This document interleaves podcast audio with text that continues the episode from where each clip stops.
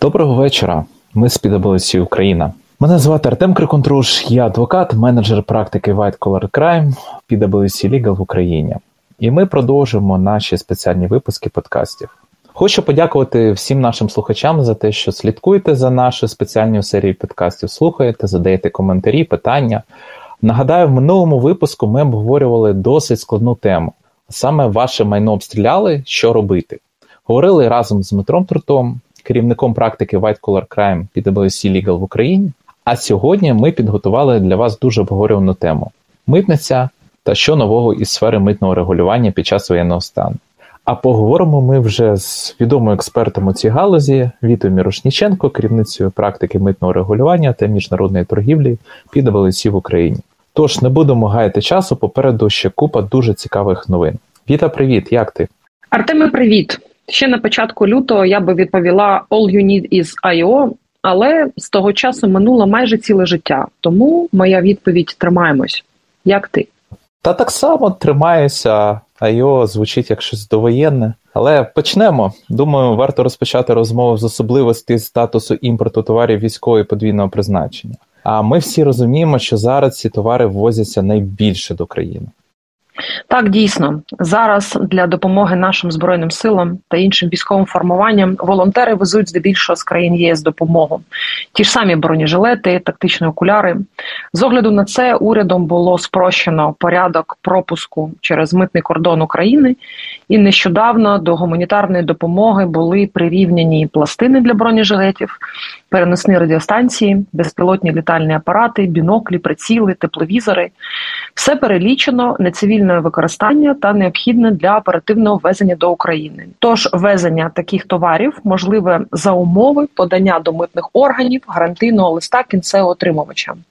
Щодо інших товарів військового подвійного призначення, то правила незмінні і описані в відповідних постановах. Від, а можеш пояснити про цей гарантійний лист кінцевого користувача? Де його необхідно оформлювати, як він має виглядати, і які вимоги до цього документу? Цей лист оформлюється і засвідчується початкою органом військового управління, визначеним Міноборони України. Наприклад, його може надати Генштаб Збройних сил, правоохоронні органи або будь-яке військове формування. Форма листа передбачена постановою 362 та нескладно скористатись зразком у додатку. Від, а скажи, будь ласка, я сам нерідко як волонтер стикався з такою ситуацією, коли ти, як волонтер, знаходишся в одному регіоні України, а командир військового підрозділу, для якого ти завозиш певний товар, він знаходиться в іншому регіоні України. І дуже часто такі листи гарантійні кінцевого користувача їх складають належним чином, але висилають тобі його фото, там не знаю, в Телеграмі, в Вайбері, Ватсапі, де-інде. Чи достатньо буде для митниці лише фото такого листа? Артеме, я не думаю, що будуть якісь труднощі для проходу кордону з копією такого листа. Дякую. І ще питання з практики. Підрозділи, які знаходяться зараз в польових умовах, там умовно десь в лісі, розвідбатальйони. Волонтери закуповують дуже багато допомоги і їм в тому числі. І от в мене була ситуація, коли лист складався від руки на аркуші А4. І звісно, про те, щоб це був бланк або поставити печатку, мова, мови не було. Наразі, як обумовлено постановою, такий лист має відповідний зміст, і також він повинен засвідчувати спочаткою органу військового управління. Тож, якщо лист буде написаний від руки, але буде мати обов'язкові реквізити та засвідчений печаткою, я не думаю, що будуть якісь підстави для відмови у митному оформленні товарів за цим листом. Так, з цим розібрались. Ще спостерігаю зацікавленість у темі ввезення авто. Бачив тебе у новинах, ти розповідала про ввезення авто в Україну без плати платежів, тобто фактично безоплатно. Це дійсно так? Чи є якісь підводні камені, і це не зовсім безоплатно? Так, з 5 квітня і до завершення воєнного стану для наших громадян з'явилась можливість імпортувати авто для власних потреб без сплати ПДВ, мита та акцизу. Легкові автомобілі мають бути екостандарту Євро 2, а автобуси Євро 5. Проте залишаються наступні витрати: збій в пенсійний фонд України це 3-5% в залежності від вартості автомобіля, Збір е, за постановку на облік у сервісному центрі це до тисячі гривень, страхування авто від 350 е, гривень і більше, в залежності від об'єму двигуна, місця реєстрації і таке інше. З 19 квітня Держмитслужба забезпечила громадян можливістю самостійно декларувати автомобілі без обов'язкового залучення митного брокера. По завершенню дій воєнного стану громадянам не потрібно буде доплачувати платежі, від яких е, вони наразі звільнені, а законом не передбачено ніяких відсрочень. А щодо компаній, які є дистриб'юторами автівок, вони також можуть скористатися цим вікном можливостей. Для компаній дистриб'юторів є нюанси. Юридичні особи при ввезенні авто звільняються лише від сплати мита, тобто ПДВ та акцизний податок мають сплатити. До речі, законом 2142, крім цього, встановлено, що плата за виконання митних формальностей митними органами поза місцем розташування митних органів або поза робочим часом не справляється. І ще приємною новиною є скорочення часу митного оформлення до однієї робочої години. Це розповсюджується на всі товари, які імпортують підприємства, зареєстровані платниками єдиного податку першої, другої та третьої групи. Дякую, зрозуміло. Давай ще поговоримо про гуманітарну допомогу. А ми всі чули, що держава спростила процес везення таких товарів. Так, фактично, з 1 березня у нас відбувається спрощений порядок ввезення допомоги за кордоном. Як анонсовано на ресурсах Державної митної служби, майже щодня митні органи оформлюють у середньому 6 тисяч тонн гуманітарної допомоги. На період воєнного стану пропуск таких вантажів здійснюється на митному кордоні шляхом подання лише спрощеної декларації за формою. Маю ще одне питання та відчуваю легкий флешбек до першого випуску з Вадимом Романюком, коли ми говорили про товари критичного імпорту. Я знаю, що є проблема з постійним розширенням переліку товарів та неможливості закупівлі товарів, які не відносяться до критичного імпорту. Як же зрозуміти, які товари належать до цього переліку, і що ти думаєш про валютні обмеження? Артеме, як на мене, це болюче питання для бізнесу. Критичний імпорт це такий перелік товарів, які через воєнні дії неможливо придбати в Україні. Їхнє виробництво зупинено з різних обставин. Цей перелік затверджується урядом, і він не є вичерпним. Зміни до нього вже вносились понад 15 разів. Проблема не тільки у внесенні коду товару, але і опису, який не завжди відповідає класифікаційному коду, та навпаки. Уряд ухвалюючи постанову, мав за мету запобігти відтоку валюти з України, що я вважаю дуже правильним. Зараз вже постає гостре питання про відновлення економіки, роботу українського бізнесу, зокрема і такого, що використовує імпортну сировину, та необхідність ввезення товарів для відновлення до подальшого ведення своєї діяльності. Імпортери товарів, які з різних причин не внесені до критичного переліку, не мають змоги купувати та оплачувати постачальникам такі товари. Це унеможливлює їхню нормальну діяльність, а також перешкоджає відновленню зайнятості. Від я тебе правильно зрозумів, що ти вважаєш, що наразі постанова НБУ про заборону на оплату товарів, не внесених до переліку товарів критичного імпорту, вичерпала свій позитивний ефект. Саме так.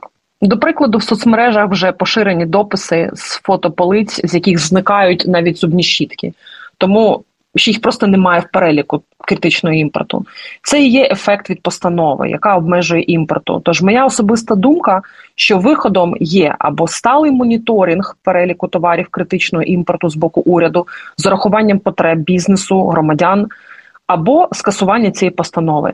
Альтернативно можна змінити концепцію та піти зворотнім шляхом, запровадити обмеження лише на короткий перелік розрахункових операцій у валюті та дозволити ввозити все окрім. Таким чином ввести обмеження щодо розрахунків в валюті лише до незначного переліку товарів. Прокоментуй ще, будь ласка, таке питання, як спрощений порядок митного оформлення. З комунікації з нашими клієнтами ми розуміємо, що з цим є проблема. Тож поясни, будь ласка, яка проблема і в чому власне проблемність цього питання?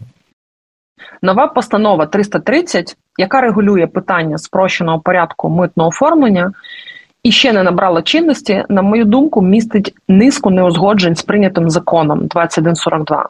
Наприклад, закон впроваджує митне оформлення товарів протягом однієї робочої години для підприємств, зареєстрованих платниками єдиного податку першої, другої, третьої групи. Водночас Постанова встановлює 10-хвилинне митне оформлення для суб'єктів, які перейдуть на спрощений спосіб митного оформлення товарів, які впроваджуються цією постановою. Також постановою передбачено так званий спрощений спосіб митного оформлення, відповідно до якого суб'єкт може подавати попередню митну декларацію безпосередньо в пункті пропуску без проведення митного огляду та без сплати митних платежів. Тобто, фактично, уряд встановлює вимогу переходу на спрощений спосіб для звільнення від сплати мита, ПДВ та акцизного податку. Відмінним від цього є положення закону щодо звільнення від сплати мита та ПДВ для товарів, які імпортуються вже підприємствами.